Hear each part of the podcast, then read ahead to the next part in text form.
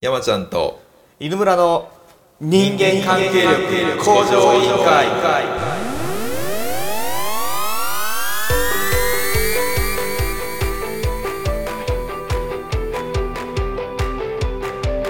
この番組は仕事も家庭も恋愛も全てうまくいくストレングスファインダーとサイグラムを利用したポッドキャストです。どうぞお楽しみください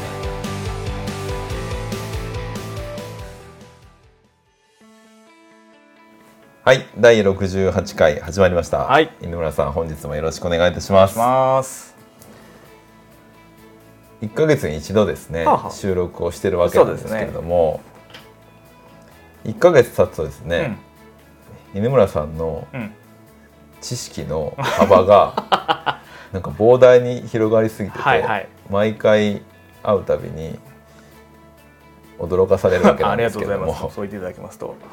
また新たな学びをそうなんですよ。得てきたということで。まあ特に今年結構たくさんそういうとこも入れていってるので今年はそういうテーマなんですそうですね。かなりインプットを増やしながら新しいものをこう統合していくっていうのがまあたー。インテグラルっていうのはまたこれまたちょっと話しますが、えー今ちょっと今回最近よくやってたのがですね、はい。こういう、まあ、サイグラムとかストレングスの流れでですね、はい。その MBTI っていうのがあるんですね。MBTI MBTI、はい。まあ初めて聞きましたね。えーとねテストとしては16パーソナリティっていうあのウェブのテストがあるので、はい。これあの非常に結果も面白く出てきますんで、まあ、はいよかったら皆さんも受けてみていただければはい結構かなと思うんですが、はい。えー16パーソナリティって、まあ、普通に16パーソナリティって方で言ったらあの普通にはい。出てくるんでね、はいあの別にあのこの会社とうち全く関係ございません。で、もともとこれはえっとユングの心理学から来てるんですねユングの心理学っていうのは8分類っていうのがあるんですけども、まあ、そこにもう一つの要素を足して16分類にしたのが、まあ、この MBTI マイヤーズって人がこう作ったものあユングの心理学は8なんですね。そう。ベースにそれを発展させたみたいな感じなんですね、えーまあ、PJ っていうのを後ろにつけることによって、まあ、2×2×2×2 の16なんですよ、うん。でユングは 2×2×2 の8種類なんですね、うん。っていうのにもう一個足して16タイプになってるんですけども。なるほど。でまあそれがこうまあこれ何が我々結論から言うとええかなと思ったのは、はい。ストレングスって、まあ、はい。すごくこう詳細にその人の才能が出るんですがちょっと難しいんですよね、その理解もそうですし使いこなすのがテストとして。で例えばその山ちゃんとか、まあ、その経営者の方々っていうのは、うん。まあ非常に経験も積んでますし、はい。知識も深いんですが例えば新入社員さんにうん。ストレングスのことを話したところになんか基本的にあんまりピンとこは来ないんですよね。うん。理由は簡単でまだ何もやってないからですね。なるほど。社会でね。ああみたいな感じにうん絶対になるんですよ。もうそれはもうかなりそうなんですけども、うん。なので30ぐらいになってやっぱすごく本格的に出てくるってなるんですが MBTA っていうのはもうちょっとハードルが低いんですね。うん。分かりやすくて。うん。でその対人関係の特にこの人間関係向上委員会が常にやってるその人と人との違いというものを知ったり認めることにうん。かなり役に立つ。うんでこれはちょっとなんか悲しいことでもあり、まあ、あまり ほんまに言うことはないかもしれないですが、はい。うちの会社って結構そういうことをみんなで勉強したりとかやってるわけですね。はい。で若い子で25歳はい。の子がうち2人おるんですけども、はい。その中の1人の男の子がですね、はい。この3か月ぐらい MBTI を結構みんなでやって、はい。そういう話した時にですね、はい。その人ってこんなに違うんですねって言ったんですよ。ほ分かってなかったってなったね。その最散々その強みの話とかそれこそやってきたのにうん。やっぱりその入社してこの子3年なんですけどもうん。やっとなんかピンときたみたいなことがあってやっぱうん。ちょっと実は今までハードルが少し高かったのかなっていうことも感じたことがあってまあこれ結構そういう意味では使えるなと思ったんですね。なんでまずはこれをやってからもう少し年齢重ねたらストレングス使うとかっていうのがいいかなと思ってやったんですが。う MBTI の16パーソナリティっていうことは、あなたはパーソナリティ1ですよとか3ですよとかってえっと、いうふうに出てくる数字ではなくて、えっと、その2222なので僕やったら INFP みたいな感じで出てくるんですよ。へだから1個目は I と E のどっちか。ーはい。で2個目は、えー N と S のどっちか。はい。3つ目は F と T のどっちか。へー。4つ目は P と J のどっちか。はあ。あ4項目あるんですか？そう。の2222の16なんですよ。へっていうのがまあそれでだから結果出てくる。えなるほどなるほど。ただそのれ、ま、何回やってもそうなるんですか？うーんいやもうそのテストなんでその時の気分に答え変えりゃ多少変わりますしうん。でえっ、とねそのその時のメンタルにもよりますあのねかなり変わります正直これはで変わるっていうのもまたあれですけどその16パーソナリティっていうサイトでやったら、はい、そういう、えー、INFP とかじゃなくてあなたは例えば、えーとなんですね、広報運動家ですとかえー、とかまとまった統率者ですとか、ね、そうそうそうなんか外交官ですみたいな感じでちゃんと言ってくれます。なるほど。あのもうちょっとこう見やすいというか楽しくほんでしかもその一番下にそのタイプの同じ有名人はこの人ですみたいな出てきてくれるんで、まあ、結構楽しい、まあ、英語なんでそれ有名人わかるんですか？有名人もやってるやってるのかおそらくは予測だと思います。なるほどなぜかというと、えー、半分ぐらいはそのキャラクターだからですね。映画の主人公とか。なるほど。多分予測でやってますだからそのアニメのそうそうそうそうジョニー・デップとかなんか例えば「ハリー・ポッター」とか「えー、ロード・オブ・ザ・リング」のフロードとかみたいな感じが出てくるので、あとはなんか、えー、その人でもそうですね、えー、なんかスティーブン・セガールとか出てくるので、まあ結構そういう感じなんで予測で多分やってるんですけど、で実はそのテストを受けたらですね、その16%受けても分かるんですが、最後ですねパーセンテージってのが出てくるんですよ。何に対して？つまり例えば INFP っていうのが出てくるんですが、I70%、E30% みたいな感じの、うん、そのバランスまで出てくるんですね。うん、で例えば僕やったら、うん、N と S っていうのがこれ逆側にあるんですが、うん、N80%、うん、N20% なんですよ。だからかなり N 寄りってことですね。しかし I と E は僕 I なんですけど、うん、I52%、うん、E48% なんですよ。どっちでもいいやみたいな世界ですね。ほぼどっちもあるってことやんってことですね、うん、なのでここが入れ替わるってことです何回かでする、うん、日によったりとか、ね、これアンビバレントというふうに言うんですけども、まあ、境が結構強みにあるとですね。だからそれ INFP なんでそこ見たら広報運の、えー、違う違う、えーと、仲介者ってなるんですがじゃあ E やと何になる？あ ENFP やったら広報運動家ってなるみたいなことを両方見とった方がつまりいいわけですよね、そういうのでチェックも結構できたりするし自分がここ強く持ってるなとか変わりやすいなってことも見えたりするんですが、うん。うん、でまあ本題のそれじゃあ何なんってことですけども、はい、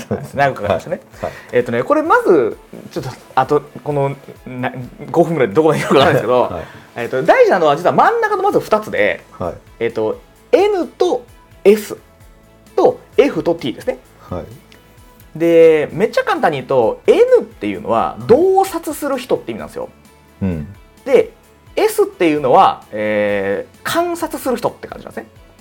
これ何かっていうと洞察ってなどういうことですか、ね、えーとね、じこれは実はこの N と F っていうのは、はい、自分が何かを取り入れるその情報としてキャッチしたりとか取り入れる時にどういうタイプがあるかっていうのの、実は2パターンではい、で S っていうのはこれセンスなので、うん、触覚とか、うん、味覚とか、うん、視覚とか、現実的な感覚っていうのが、S タイプなんですよ。うん、で N っていうのはこれ洞察なので、はい、なんか見えないものを見るみたいな。なんかなんかこんな気すんなみたいな。その洞察力っていうのはその現実的にそう言ったわけじゃないけどなんかこうなるんじゃないのみたいなことを読み取ったりとかつながりを見つけたりとかする力があるわけですね。推理するみたいな。これ N と P なんですよ。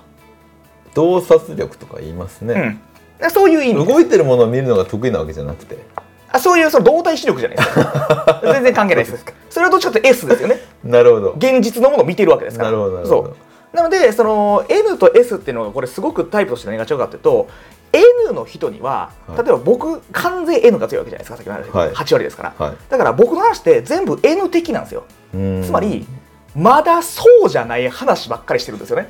これからこうなっていくよとかこういうこと起きるよみたいな話をしてるわけですよ。その強みの話とか新規ライトの話とか。の時に S の人にはこれ分かったんですけど基本全部刺さってないってことが最近分かったんですね。それはまだそうじゃないからです。つまり目の前でまだ見てないしそうなった人に会ったことないしそうやってる人見たことないからえ想像力がないってこと？とはちょっと違います。洞察なんか分かるってならないですよ。ピンときにくいあそうですうん、っていうのがタイプ的もちろんあのこれも0100じゃないので、はい、両方の力があるだから S も僕、えーえーと、S も20あるわけじゃないですか、うん、どっちもあるんですよ、うん、っていう中で、まあ、N の方が強いという、まあ、好き好むんで使うみたいな感じで思ってもらってもいいかもしれないですね、ちょっとこれもあの本格的に話しちゃうとなんか数時間持ってかれないですはい、でもう一個の F と T っていうのはこれ分かりやすいですね。これ物事の判断とか解釈とか、自分の咀嚼するために何に使うかってことなんですが、F はフィーリングですつまり感覚。T はシンキングです。思考です、感覚と論理、はいはいはい、でつまり理屈で決めるか感情で決めるかってことですよ。なんかそれ好きやりたい。それサイグラムっぽいですね理屈で考えたらこっちの方がうまくいきやすいからこっちにする。うん。みたいな感じのそういう決断、うんうんだから S か N かで取り切れてそれを F か T かで処理するみたいな。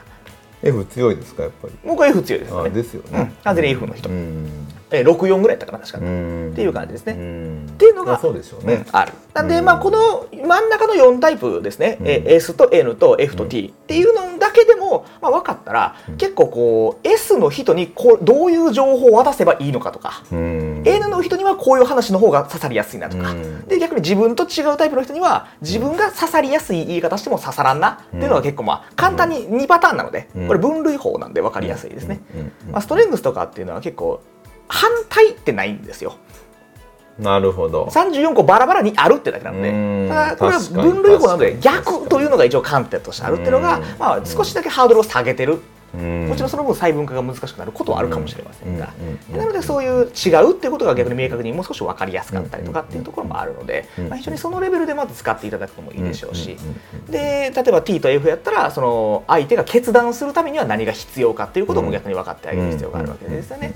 で気持ちがやりたいってならないと僕みたいなタイプは一生やらないってことですね。そうですよね。どんだけ理屈で正しいこと言われてもそうですよね。やりたいと思いませんっていうことが終わりますし。いやそうです。間違いで逆に T の人たちにはやりたいってなったとしても論理的にそれが納得できなければほんまは気持ちはめっちゃやりたいのに、うん。やるってならないっていうことだったりも結構するわけなんですよ。うっていうのがまあ NF とか。サイグラムチックですねちょっとそれ話そうですね。聞いてると。まああのーうん。お話ししてた方かすけどそのサイグラムは明らかにこれを中に含んでいますね。ああなるほどなるほど。これはテストなんであのうん。生年月日から見るものではないので。なるほどなるほど。であのユングの心理学がこれベースなのでまあもうそのほとんどのこういったタイプ別のその診断のなんか核になってるのがうん。このユング心理学があ絶対に混じてるんで。絶対ね避けられないところですねなんでまあほとんどのテストに入ってます正直、うんうんいろんなそのパーソナリティみたいな感じですね、うんうんうんうんなんで結構その老舗としてあるテストがこの MBTI っていうのとあ歴史があるんですね。そうエエニアグラムって前ちょっと話したあー。旧タイプのやつあったじゃないですか。この2個が結構まあい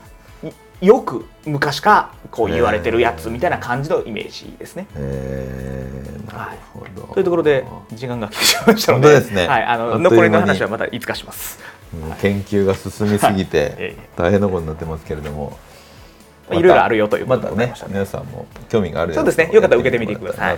はい。はい、第68回でした、はい。ありがとうございまますした。